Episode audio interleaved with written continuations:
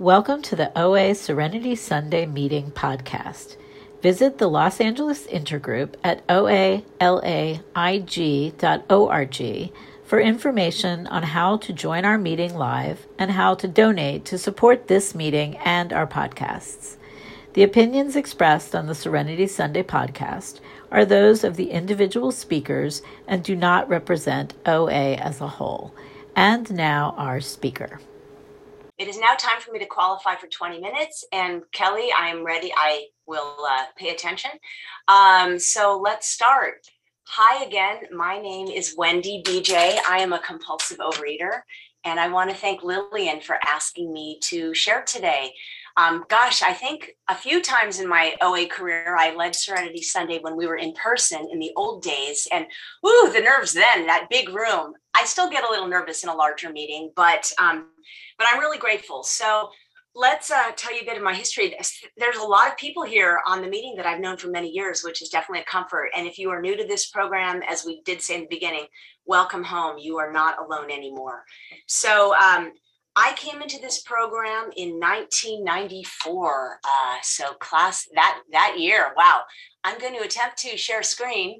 This is a photo of me in college. I believe it might have been my uh, sophomore year. Um, obviously, you can see I'm the one on the right. So, what's uh, kind of interesting about this photo is that um, I only had one successful diet when I was in high school. It was somewhere a little bit vague. I believe it was between 11th and 12th grade, in which I went from 185 pounds to 135 pounds. So I left for college maybe in that range you can see in that picture that young woman is certainly not 135 pounds. I went back east to school. I'm a native uh, Angeleno. I grew up in the San Fernando Valley. I just went up. It was just down and up.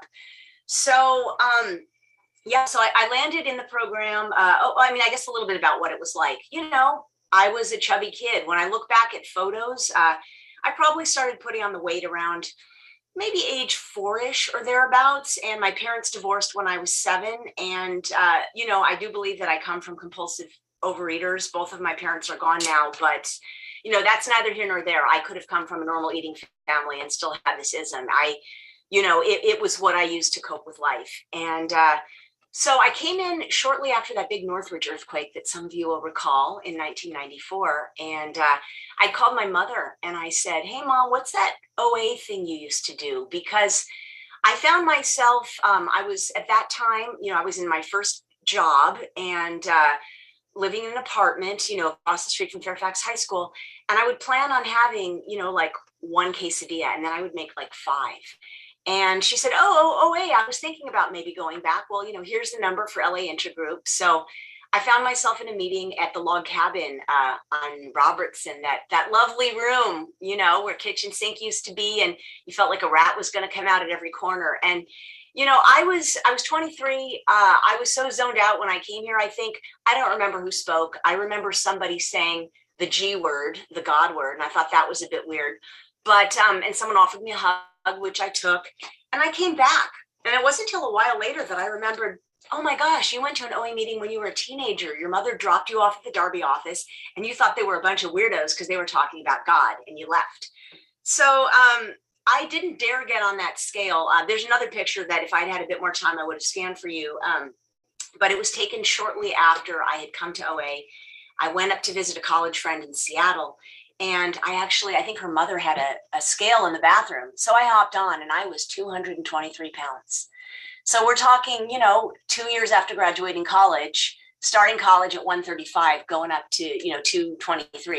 And I'm sitting down, and those who don't know me, I'm, I'm a five foot four person. I think they said I was closer to five five at the doctor, which is weird, you know, because I'm 51 now. And it's like, I thought you're supposed to shrink, kind of weird. But anyhow so i started i started and there there are no accidents. I had a dream about her uh, very recently and one of my first sponsees in this program is actually on this meeting which is so exciting and so wonderful and uh, she actually did me the favor. You'll you'll hear i had a few relapses and during one of them you know when i i came clean because i believe in being honest she decided to go with someone else. And you know what? Uh, maybe I was butthurt for a minute, but that was the right thing for her. It was the right thing for me. You know, we need to hear the message um, from someone who is abstaining. And uh, kind of more recently, I um, I'll be jumping around a bit here, but my sponsor that I took on, I think it was, oh gosh, you know, this this pandemic, it's a blur. So I can't remember if I asked her to sponsor me in 2020 or 2021, but it was a woman I reconnected with who via Zoom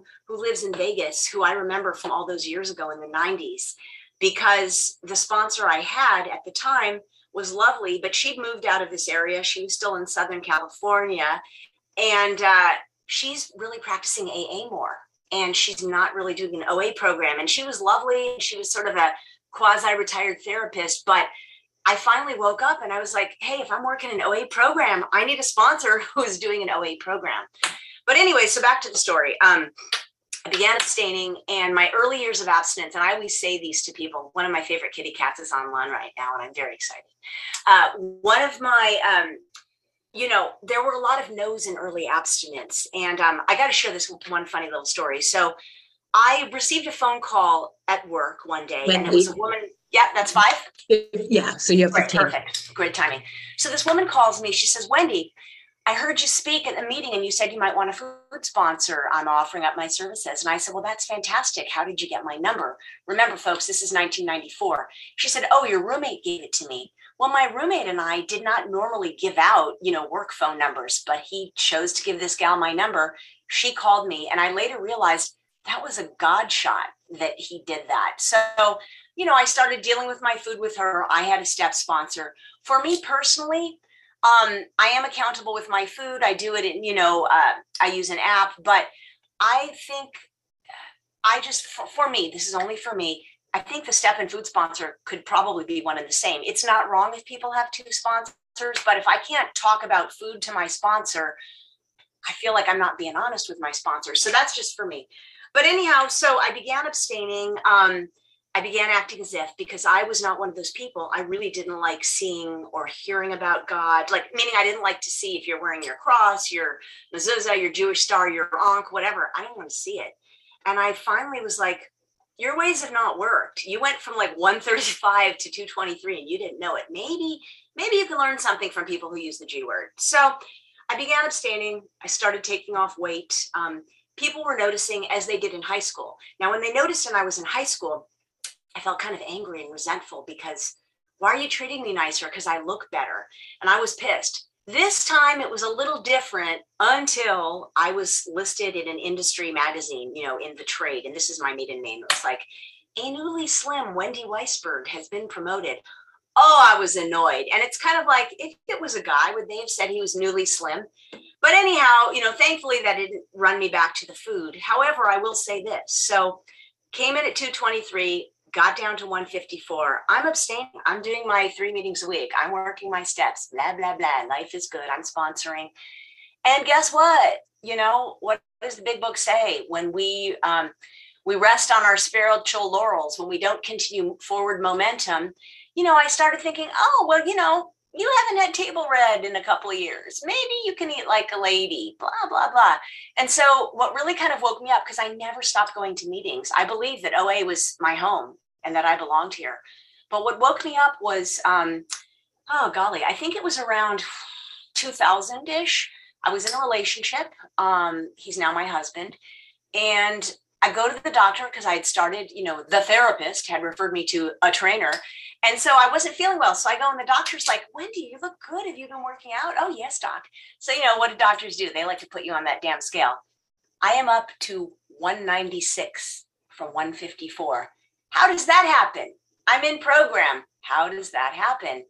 Because I stopped being accountable. And, um, you know, so anyhow, I've had experiences. I can just glide along in programs. So after three years, at that time, I had switched sponsors. And I said to the sponsor, you know, blah, blah, blah, I think I want to restart. And she's like, well, do you, she was very gentle. She's like, are you sure you don't want to call it a slip? I'm like, no, no, no, this is not going to be a slip, whatever. So, one of the things that I consider a mistake for myself, I mean, it's great to get information, right? But the information I did, oh, you know, let me put my size seven, half, eight foot in your size 10 or, or four. What is your abstinence? Tell me how you do it. The beautiful and challenging thing about Overeaters Anonymous, um, we are encouraged to select our own abstinence. We don't necessarily do it on our own. We talk to our sponsors. We get some sort of courage here when we go, oh wow you know i think that blah, blah, blah food is really kicking my butt. Maybe I can let go of it like one day at a time. And it's baby steps, you know, it's baby steps. And, you know, my abstinence, my food plan, things have changed a lot over the years, you know. Um, so I kept trying on other people's abstinence. And then a, a friend in the program said, why don't you go see a professional? So I did. I went to see a nutritionist and she suggested the intuitive eating book.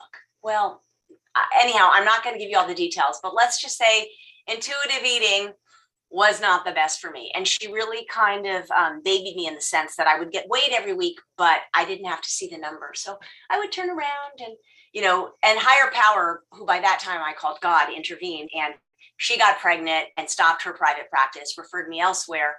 And uh, the other woman was just completely bananas. And I was able to recognize that. So, you know, I went to my sponsor. I think I had a new sponsor by that time. And I said, okay, I'm whipped. What are you doing?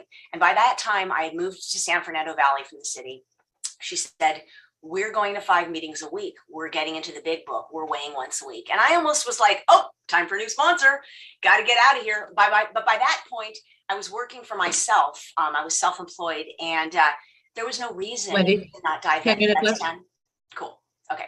No reason to not dive in so I dove back in and I started, you know, doing more food planning and, you know, letting things go more and getting more active and getting more involved and mixing up the meetings. And uh, things changed and weight started coming off. And then, um, like John Kay, I got married in October on the same day 15 years ago that's coming up. And, uh, you know, I, uh, I was resting on my laurels a bit. You know, here's the thing about this disease. We are told in the big book of AA, it is cunning, baffling, and powerful. So, yay me. I didn't sample the wedding cake. I did this. I didn't do that. But then when I get to Hawaii on my my um, honeymoon, oh, mud pie is a vegetable. So for those of you who don't know what mud pie is, it is not a vegetable. It is like it is coffee ice cream. It is chocolate. It is a bunch of stuff. It is a slice of heaven. And you know what? I am not a good sharer with my food. Like if I, you know, if I ever like, oh hey Wendy, let's share the fries or let's share the bread, let's share the dessert. You don't want to share with me. I am no fun. I am just gonna. and uh, you know, as I spent more time in the program, I started digging a little bit deeper. I, um, you know, I found other programs. I found that the therapist who I was seeing was not a good fit, and I took a long, long break from outside help, really long, until um, last year when I was firmly encouraged by someone who's in my inner circle. Um, you got to look at this anxiety thing. I can't just be it for you. You need to really like step it up and uh, and just come coming clean. You know, my current sponsor, it was um, January of this year. So okay, so so just to let you know, so that first time that I you know started over, I had 13 years. I hit my bat mitzvah year. I'm good. Then I got like another three years. And I'm like, oh, I got to start over and so now my current currently um, i've had five years i believe if i'm doing the math right. And you know it's not perfect but i have my bottom lines. I have these bottom lines and um, you know with this outside stuff i realized oh you know it's such an overused term right now right? Like in, in this other program i mean you hear trigger this trigger that trigger this trigger that. But the deal is for me if i'm really present the triggers are going to happen. Life is going to happen. Things are going to be unfair. Life is going to throw the curveballs. But it's how do I choose to, you know, react to it? Am I going to respond or am I going to react? Does everything have to be such a big deal? Um, and the thing is, you know, as I'm learning now, there things the little things are big deals because growing up, I was never told hey, sweetie, you know, what's really going on? I was taught, oh, you're having a feeling? Have a cookie, you know.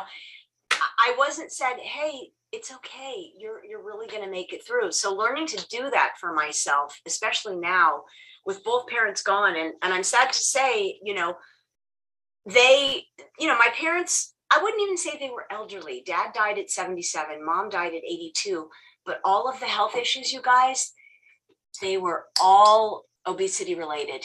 And this is why this is a life and death disease right now. You know, this is life and death. I am currently down about 90 pounds from my top weight. This is a day at a time. This is not to be applauded. This is like higher power, God, whatever you want to call it, working in my life and saying, you know what? you do not want to go down that path because you saw how difficult it was for them. You were, you know, the emotional, the physical caregiver, although they didn't live with me, just the draining. And I don't have children, but I just, you know, I have nieces. I just don't want to put that on another person. And there, there is a solution. You know, it, one of the chapters of the big book, there is a solution. There's a lot of problems. There's so many problems, but there's a solution, and it's spiritual it's not a diet, it's not a food plan. You know, sometimes we make very dear friends in here, but we also have to remember this is not a social club. You know, my sponsor directed me to start doing a 10th step again. And I found a buddy. I was like, Will you take my 10th step? Because my sponsor's like, I'll take it for a while, but you should find a buddy for your 10th step. And I'm like, okay, that's great. And once in a while, we forget to send it, like if we're really tired, but we are very consistent. I am very consistent with my prayer and meditation in the morning because it's how I start my day. I don't, you know, run and have my coffee and breakfast anymore and immediately start checking the emails. I wake up, I get on my knees, I say a very personal prayer, like for what I need for the day. Please help guide me. Please help me with my food. Please help me with my clients. Help me with my life. Whatever I really feel I need that day. And then, you know, meditate, do my 20 minutes. Sometimes it's a little less, but generally 10, 20 minutes. And I get on with the day. And, Five minutes left. You know, five minutes left. Yeah. And I just feel like I'm constantly learning. I heard in another meeting this morning, someone, you know, said, Oh, I'm doing this mindfulness app. It's going to chime every hour. And I'm like, that's really cool. I'm going to do that. And I mindfully said, you know what, but don't start it till noon because you don't want your stuff going off while you're, you know, leading this meeting. And um, oh, yeah, I almost said the S word, but I was like, I'm being recorded. Let's try to sound like a lady. Cause, you know, I always hear my mother going, why do you got to talk like that all the time? You went to Smith College. What are they going to think? Blah, blah, blah. And there is always that little part of me that's like, what are they going to think? Blah, blah, blah. Um, so, you know, just kind of, kind of back to being current, right? So, uh, it was shortly after the birthday party this year. I was like, wow, wow, people, you know, I, have heard some people call it abstinish or, um, you know, the duck food walks like a duck, talks like a duck. Duck. And I had to, you know, say to my sponsor, I said, listen, the stevia sweetened chocolate, some of the times the sugar free hard candy, it is, you know, it's technically abstinent, but it is getting to me. She's like, okay, well, you know, she didn't say you have to, you have to knock it off. You da da da. da. Well, what do you want to do? What are you going to do? So I said, you know what, day at a time. And she said, how about we restart our steps, Wendy? And I'm like, that is a very good idea. You know, I've probably done, I don't know, maybe five, six times all the way through. I, have even lost count, but we're redoing it. We're using the OA 12 and 12 workbook, which I always like. I mean, when I came in, we were just the OA 12. That's how things have moved and stuff. And we're doing it. And when we do our actual step work, we do a Zoom, otherwise, a weekly call. She knows I can call her as needed.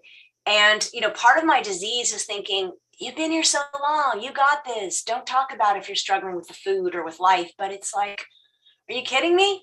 And when, when friends and people I haven't seen for a while, like, I'm struggling, I'm fat, I've put on weight, I don't want my camera on. It's like, oh my God, we've all been there. We love you. You know, I, I was taught in OA, we will we will love you until you can learn to love yourself. I've slowly, it has taken a long time to get that compassion for myself that has been so graciously shown to me.